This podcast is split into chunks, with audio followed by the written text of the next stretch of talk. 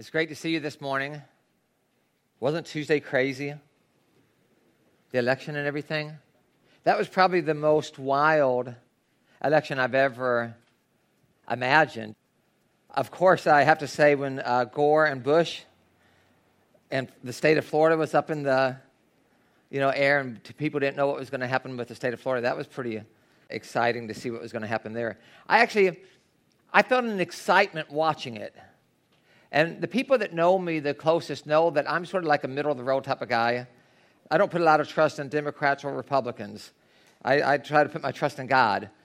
I don't really think politics are the answer to the world's problems. I think the church is the answer. I think changing lives and hearts are the answer.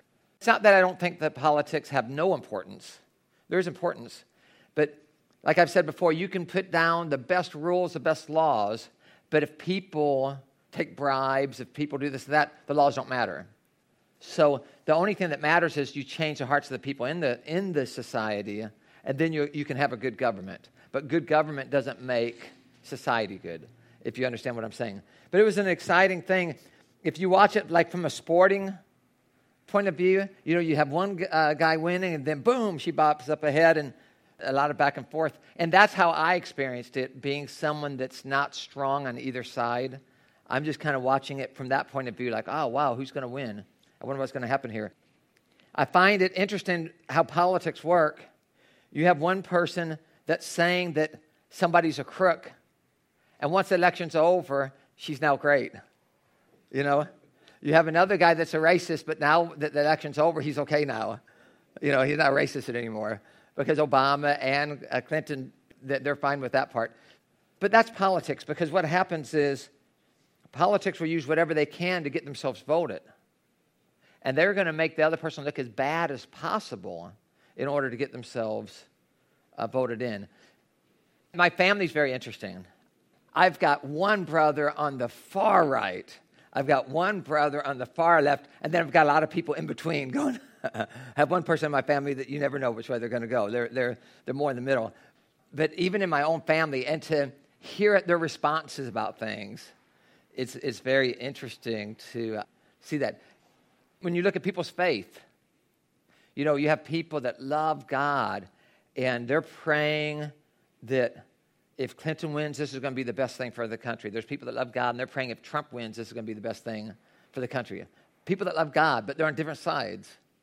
So the love of God and love for fellow man, can, you can still vote differently because for whatever reason you think, well, this is bad for society. This would be the good thing that would happen if this one's elected. And I can overlook that bad because this is more important. Or this would be the good thing if the other person's elected. And I can overlook that bad because this is more important.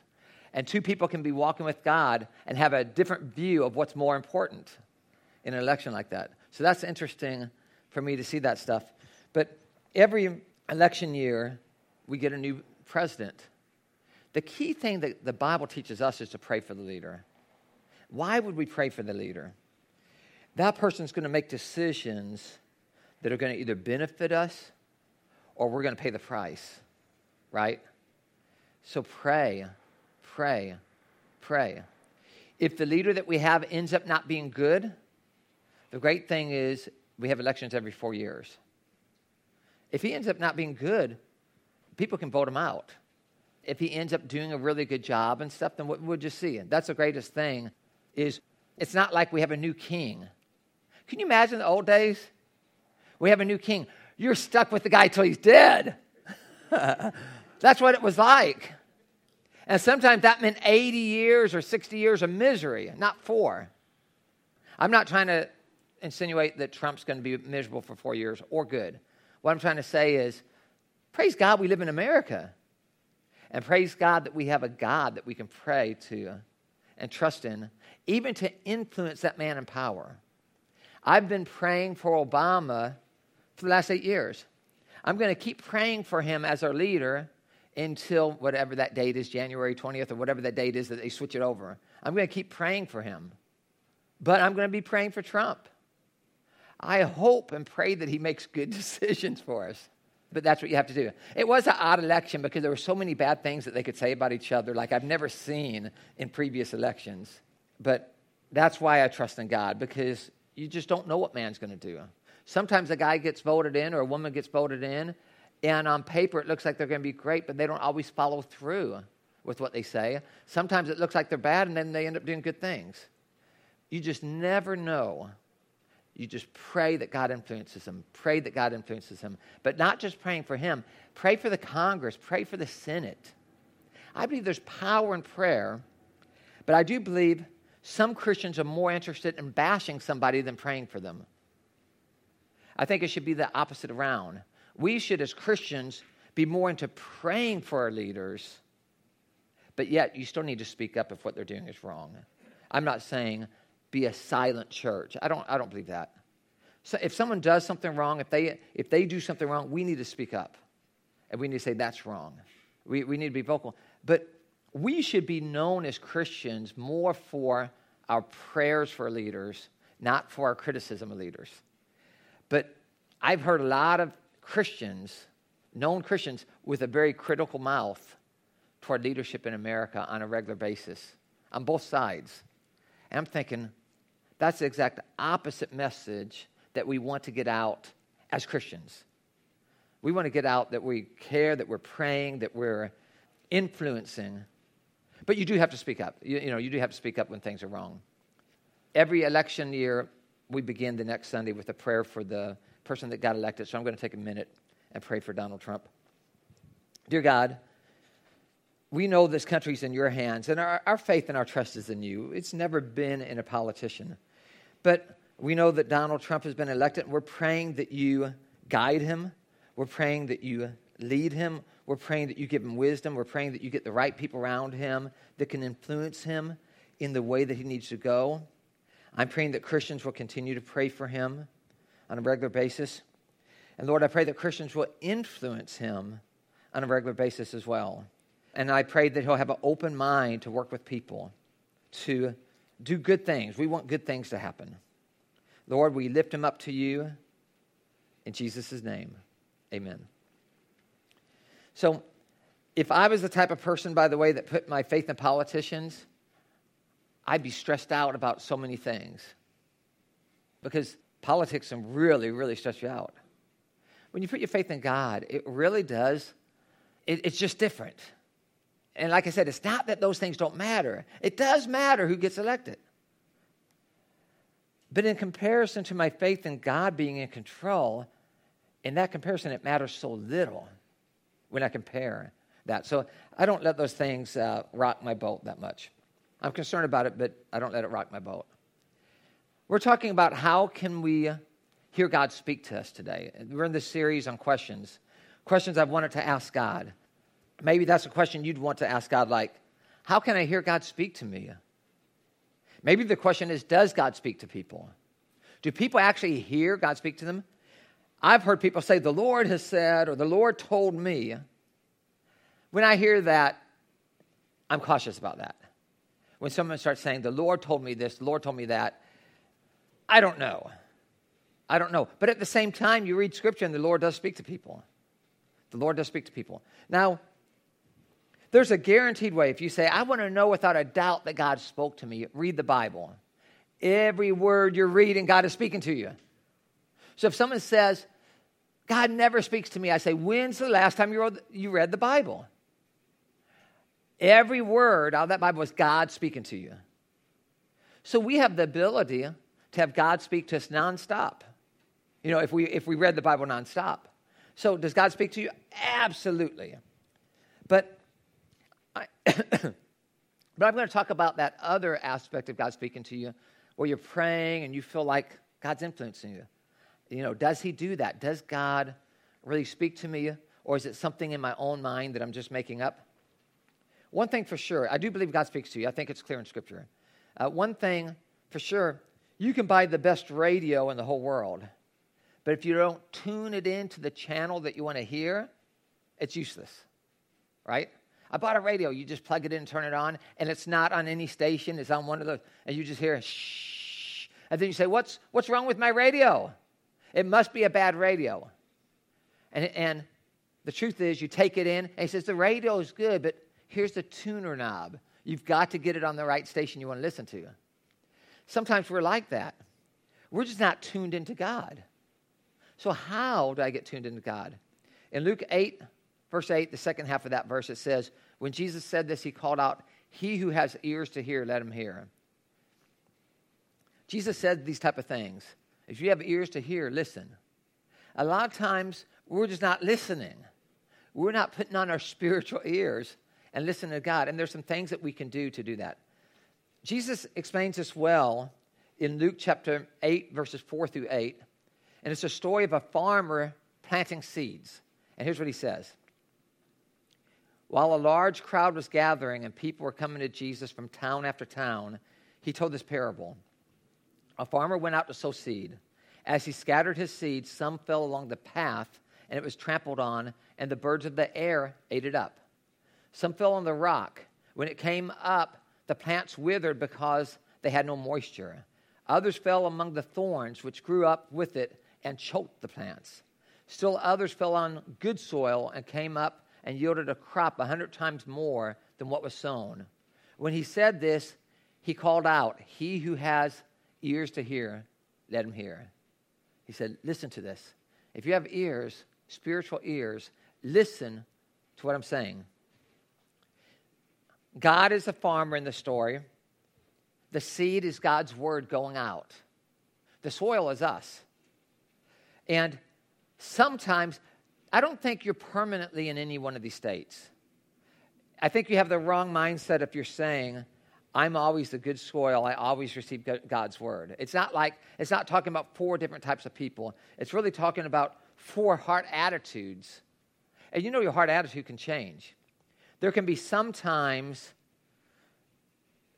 the word of God is like landing on the hard path and birds just take it away. You just don't pay attention. Have, haven't you, have you been guilty of doing that before? I have. You hear the word of God and you don't pay attention to it, and later on you find out that you should have. It's not that you didn't hear it, you just chose not to pay attention to it. Haven't you ever been the person that you get the word of God, but you're so busy with life that the weed, life is a weed, you know, the weeds choke it out. Life just chokes it out. And you're so busy that you don't have time to really receive the word of God. I, am guilty of doing that sometimes. I think we all are aren't you sometimes a person that you receive the word of God and your heart attitude is good soil? And you actually listen and take it in and start doing, you know, what it says. Sometimes haven't you heard the word of God and you get excited about it? Something you heard, but when hard times come, you say, oh, oh I, I didn't expect it to be so hard, and then you quit. We're, we, we're, each one of us, we're all for these responses because our heart isn't always receptive to God. As a Christian, sometimes your heart's very receptive to God, but sometimes it's not. It's not even about being an unbeliever or not. We are all over the place when it comes to the attitude of our heart. So, how do you hear God speak to you? Number one in your notes, you have to cultivate an open heart. I have to open up my heart to God. I have to desire it. I have to be teachable. I have to be receptive. I have to be eager. I have to be ready to learn. Many people don't hear God speak because their mind is just closed off. You know, God wants to speak to you, but you have a closed mind, maybe in the subject that He wants to talk to you about. You know, it's one of those things like, don't you think that maybe you should maybe start working on forgiving your brother? And you say, oh, don't go there. No, no, no, don't you go there. You know, sometimes we can be like that with a certain issue, whatever it is. What does that mean? I have a closed mind. Sometimes we just have a closed mind at what God wants to speak to us. And we're not willing to go there. No, no, no. I'll talk about other things, but not that, not that there. Sometimes our hearts are just hardened. Look at Luke 8 5 there. Some seed fell along the path, it was trampled on, the birds of the air ate it up. When you go down to verse 12, it gives the explanation of that. Those along the path are the ones who hear, and then the devil comes along and takes away the word from their hearts so they cannot believe and be saved. They hear it, but it's on the hard ground. It's like the birds come and just eat the seed and take it away. The word of God comes, and the devil just takes it away. Why? Because they have a hard heart. Just like the land, the soil there's a, places in the soil between the furrows where the people walk. Okay? And so you have all these walking paths that people walk in between the crops that are hard because it's trampled. And that describes our heart. And what it's saying is the Word of God can't get into you, and you're not going to hear from God if you have a hard heart. You need to soften your heart. You need to soften your heart toward God. You need to soften your heart toward other people. A lot of people don't hear from God because they have a hard heart toward God. A lot of people don't hear from God because they have a hard heart toward people. Both of th- those things are going to prevent you from having a sensitive heart to hear from God. You notice it says the hardened path, you can fill this in, is a defensive heart. We have a defensive heart. What causes us to be so defensive? There's three causes. One is fear. Fear can make us defensive. What are we afraid of? I'm afraid that of what God might say. Like, if I really soften my heart to God, what if He asks me to do something I don't want to do? What if He wants to change something in my lifestyle I don't want to give up? What if He wants me to make restitution to somebody that I don't want to forgive? He might make me do something I don't want to do. That's a fear. And you know what? He, he I promise you, He will make you do things that you don't want to do. It's a guarantee. The fear is legitimate. If you have a, something in your lifestyle that needs to change, I guarantee you, if you soften your heart to God, He's going to say, okay, now one of the things we have to do is we have to change this thing in your lifestyle. You know, if you have a bad attitude that needs to change and you soften your heart to God, I guarantee you, one of the things He's going to say is, one of these things we have to do is we've got to start working on this bad attitude that you have. So the fear is legitimate because He is going to want to change you. So we get defensive. But I think the thing is, we don't understand that He really has our best interest in mind. Is He really going to work for what's best for us? You know, God loves you. God wants to change our lives for the best. It's going to be best for you, it's going to be best for your family, it's going to be best for your friends. It's going to be the best thing that you could ever do. Number two, pride. Pride causes us to be defensive. Maybe I don't think I need God's advice. I'm my own boss. I don't need God. You know, I'm doing fine without Him. Pride can give you that hard heart where you don't listen to God, where you're not open to Him, where you don't have a sensitive heart toward the Lord. Pride can be a smokescreen for insecurity. You know, like, have you ever met people? I see this with boys a lot, where they try to act like they're tough. Why do they do that? Because they feel insecure, right? Isn't that what does that? You have to put on this front like I'm a tough guy because you're afraid. Because the toughest guys I've ever seen don't have to act tough. it was kind of funny when I wrestled in college. We had this guy on our team, and he was like, uh, do you know how they talk about Superman being the mild mannered type of guy? This guy, he was unbelievable, but he didn't look, he wasn't even physically like, you know, he was in great condition, but he wasn't buff and all that type of stuff. And he wore these glasses, and he would be uh, warming up, and um, before his match, he was one of these guys that he'd take his glasses up. He was very meticulous, and, and he just looked like he just looked like someone that you would never feel like would be a problem in some sort of altercation. And then he'd go out in that wrestling match, and he wrestled these guys that were buff, that, that looked like they belong in the NCAA wrestling, you know, but he didn't look that way. And he would toss them, and he, he just had all kinds of throws and this and that. I mean, like really manly stuff against guys that looked like animals. And I would sit there watching him, just dumbfounded that how can this guy look so nerdy and just cream people over and over and over again. You know what? He didn't act like a tough guy, but I'm telling you, he was the toughest guy at Tennessee Tech University and probably most any other university around. I mean, he was a, but you looked at him and you, you would just never know. Because when you don't, when you're secure, you don't have to put on the front. He was secure of who he was. He was comfortable with it, and he never acted like put on the front to have to, you know, show that he's something. Pride is sometimes a sign of insecurity. I'm insecure, so I have to put on this front. A third thing is bitterness. Bitterness can cause you to have a hard heart, of course. We're hurt by something that somebody said to us or something that somebody did to us, and legitimately so. Legitimately so. People are going to hurt you, and they're going to hurt you on purpose. And sometimes it's going to be bad. Shame on them. But shame on me if I become bitter, cynical, callous, and hardened. Because I can learn to forgive and let it go. But you can't forgive and let it go if you have a hardened heart. A hardened heart is going to make you resist. It's going to make you hang on to that anger. It's going to make you hang on to that bitterness. Shame on them for what they did to you. Shame on you now for what you're doing to yourself. When you forgive, you don't give, get them off the hook, it gets you off the hook. You're saying that they no longer have control over my life. They try to ruin me, but, but they can't. I'm still going to be the person I want to be in spite of what they did to me. It doesn't mean they didn't do anything. You forgive and let it go. It doesn't mean that they shouldn't have consequences. But by hanging on to bitterness, it doesn't harm them, it just harms you. Bitterness hardens your heart. When I've shared my faith with people, the people that have resisted the things I've said the most are people that have been hurt by the church. You know what I mean? By Christians or by the church. Somehow they were involved. I don't mean this church, but I mean by the church. Somehow they had church experience where they got really, really hurt.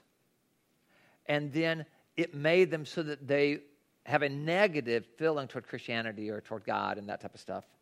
And my thinking is like this because Christians are human. We don't we shouldn't hurt people, but it happens because we're we're flawed. You know, we all sin, we all mess up still. But my point is this. If, a, if you got hurt by something that a church did or something by, that Christians did, don't let that hinder your relationship with God. It might hinder your relationship with them. You might say, These people hurt me, this isn't right, and go to another church, right? Let me tell you what it's like. I went to McDonald's, and that manager was rude to me when he, took, when he gave me the order. He hurt me. So I'm never going to go to a restaurant again. you know what I'm saying? I'm never going to a restaurant again. That's ridiculous. Just because the manager at McDonald's hurt your feelings, does that mean that you shouldn't go down to Mama D's and eat there? Or you know what I'm saying? And just because the people hurt you at McDonald's, does that mean that you shouldn't eat at the McDonald's down the street somewhere else? right? But that's how ridiculous it is. They hurt me at this church, so I'm never going to church again. Well, people are going to hurt you. It's a part of life. You're going to get hurt. But don't let it stop you and your relationship with God. What they do will sometimes cause you to discontinue a relationship with others. Forgiveness doesn't mean the relationship is restored. Do you understand? Forgiveness doesn't always mean the relationship's restored. There was a person here that was visiting this church years ago and coming to this church years ago, but this person started, he was like 30 something, he started getting the phone numbers of the 16, 15 year old girls in the church and was talking to them, and it sounded like he was trying to build a relationship with them. We were uncomfortable with this.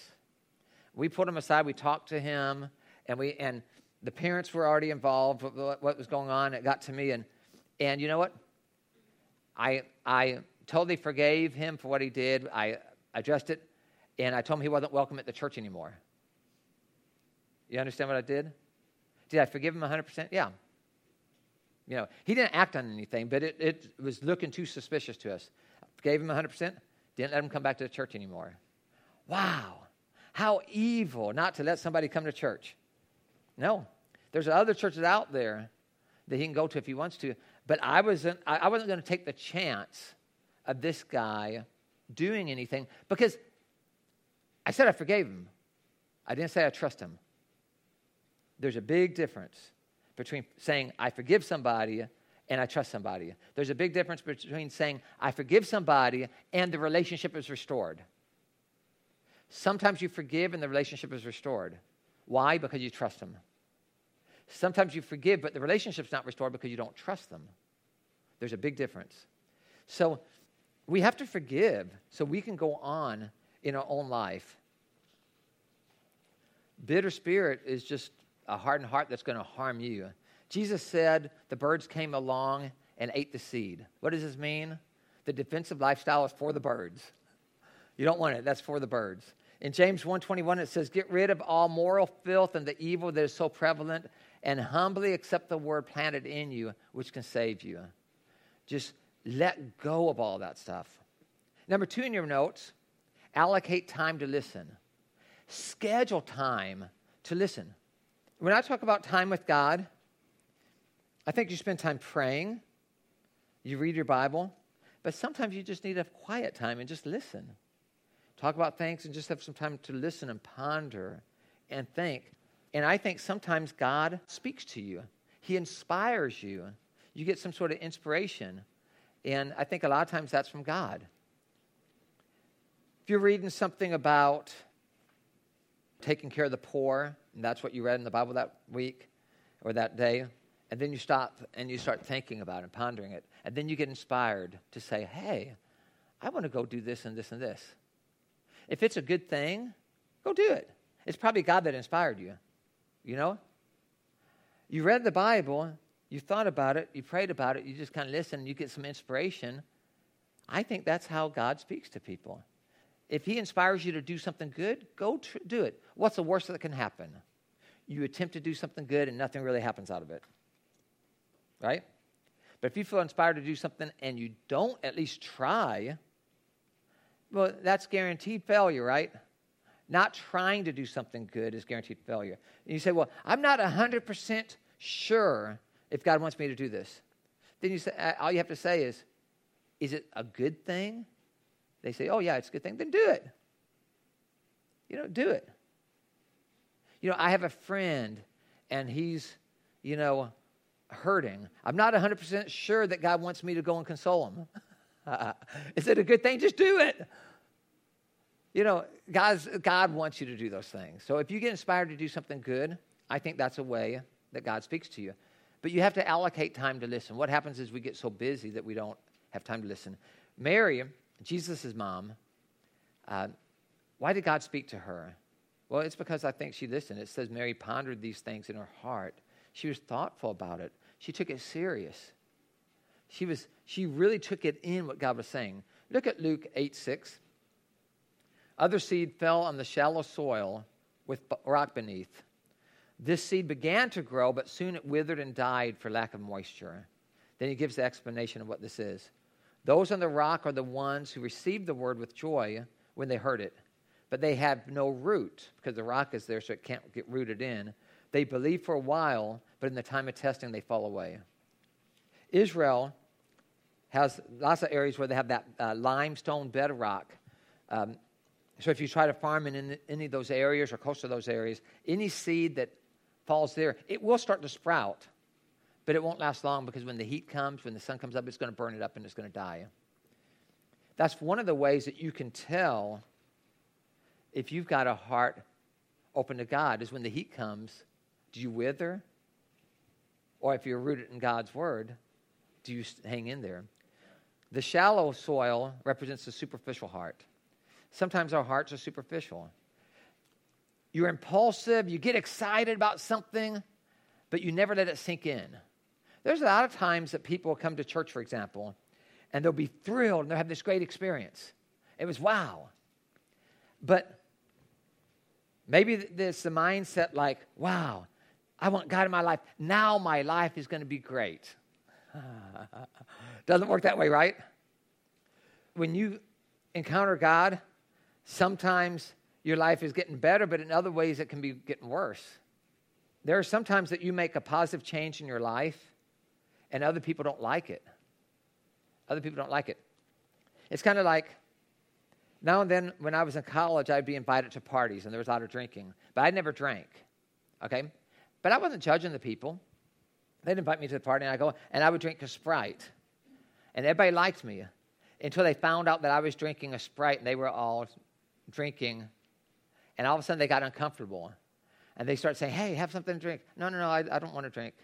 And then some of them knew I was a Christian. And then they say, Yeah, you know, I, I probably shouldn't be drinking. You know, I don't know. And they start confessing their sins to me. I became the local priest, you know. and, uh, and I never said anything like, I don't drink because of uh, uh, it's a sin, or I, I, wasn't saying anything like that. I was just drinking Sprite, you know. It, and it was against the law because you're supposed to be 21 years old. None of these guys were. But they felt uncomfortable with me. And it didn't take long before I was never invited to parties anymore. but it wasn't because I was rude to them. It wasn't because I was mean to them. It was because when they're all drinking really to get drunk and you're not, the dynamics, it made it very uncomfortable for them. For whatever reason, I don't know. So sometimes when you make a decision to do the right thing, you lose friends. You lose friends. If you're used to going out and drinking, for example, and your friends drink, and you've got a drinking problem, and then you decide, I've got to get, I'm going to quit drinking, uh, they still might care about you, but they're going to quit inviting you to the parties. and you end up losing friends because of a lifestyle change that you made. And it, and it can be hurtful. Losing friends is hurtful because, uh, but it, what I'm trying to say is it's just what happens in life. Sometimes people are excited and they're happy, but when they have to go through a loss because of their commitment to Christ, they say, oh, oh, oh okay. Why would they back out? Because they're not transformed. You know, they've had a taste of it, but they haven't really given their life to it. Do you know that you, forgive ni- you forget 95% of what you hear in 72 hours? This is one of the reasons why we have our notes. There's two reasons to have the notes is when you hear it, when you see it, and when you write it, you're more apt to remember it. And when you can take it home and look at it later, you, you know, it helps you in those ways. So we try to do things to make that 95% less so that you have a higher chance of remembering it instead of forgetting 95% of what you heard in three days. So what happens is sometimes we just forget. We just forget if you're not reading the Bible on a regular basis and allocating time to God with God, you forget things. Have you ever read through the whole Bible and you thought, wow, I read the Bible. That was really good. And then you read through it the second time and you see all these things in there that you didn't see the first time. I don't remember that. I don't remember that. Is that interesting? Why? Because we forget. We don't remember everything. It, it's so amazing. I've probably read through the whole Bible probably from cover to cover 15, 16 times, something like that. And every time I read through the whole Bible, I still see things like, oh, I don't remember that. 16 times, by now I should remember it all, right? And I remember way more. But why is that? We just don't always remember things. How much more are you not going to remember God's word if you're not reading the Bible? If you only hear it on Sunday morning? You, you just, so you have to allocate time for God to speak to you.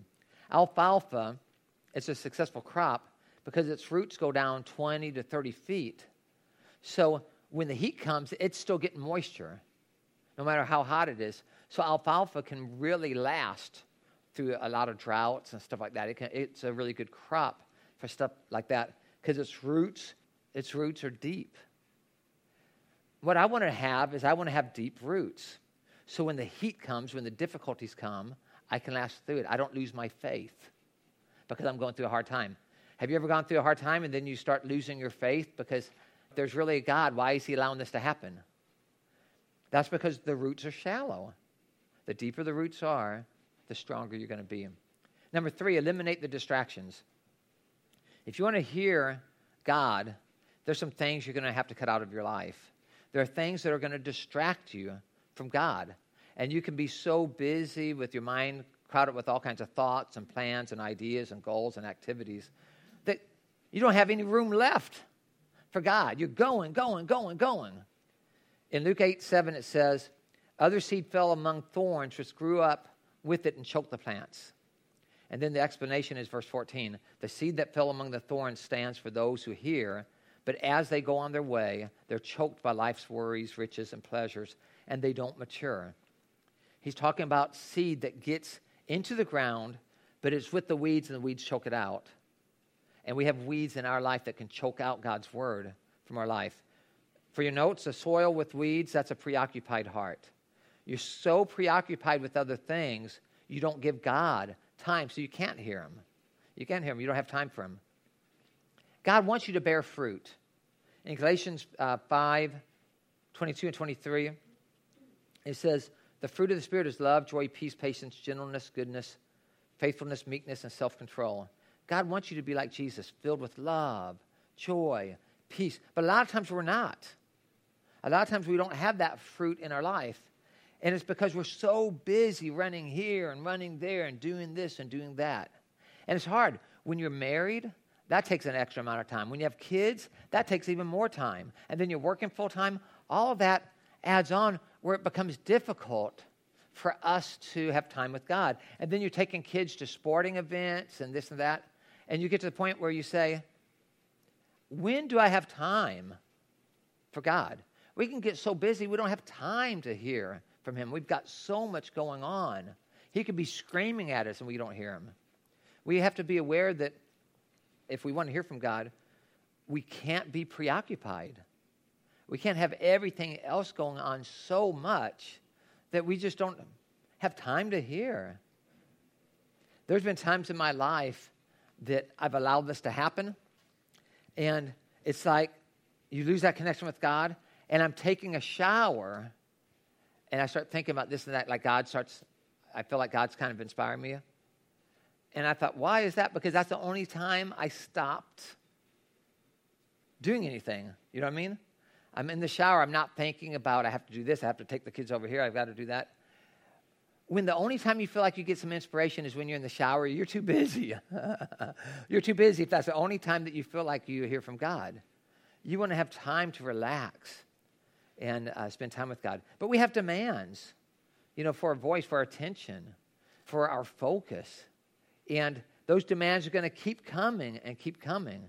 And if you get so spread out, it's like in the old days, if you try to call people on a holiday, everybody's calling at the same time, and you call and you get a recording, all circuits are busy at this time. Please try again later. Do you remember that when you call on the holidays, trying to call mom or something on the holidays? So I think God is trying to speak to us, and God's getting a message. You know, He's trying to talk to me, and, and God gets a message. All of Jimmy's circuits are busy right now. You have to call him back later. Because I get going and going, or you get going and going so much that you don't have time for God. You don't even give him a chance because you're too busy. What are the kinds of weeds that we have in our life? One is life worries, just the problems and the pressures of life. The other one is riches, paying bills and the budgets and investments and your job and trying to make a buck, trying to get money for the family for good things, even, but it can add up to so much time that you don't have time for God.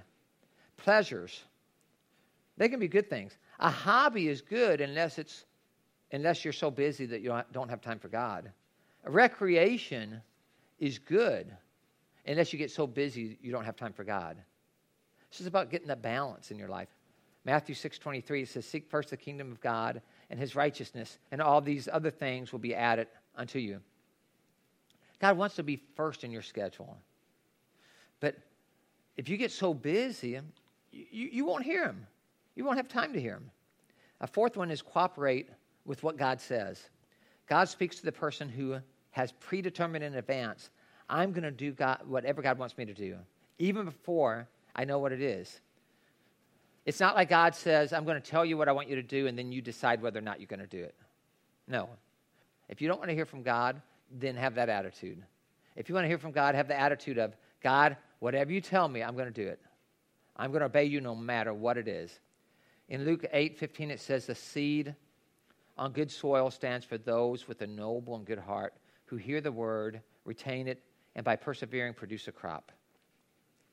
In your notes, the good soil, the answer is a responsive heart. Lord, I'm willing to do whatever it is I have that attitude that I'm in God. You know, I'm willing no matter what it is. And here's the result in your notes you bear fruit, you produce a crop, uh, you see the difference in your life. In James 1:22 it says, "Do not merely listen to the word and so deceive yourselves, do what it says." Don't think that you're going to go to God and say, "I'm here to listen," if you're not planning to do it. Why would he speak? Why would he speak if you have the attitude of God, I'm going to listen, but it doesn't mean I'm going to do it. No, the whole point is you listen to God so that you can do what He says. Jesus explains these four hearts. We sometimes find us in all four categories. We do. We can be all over the place.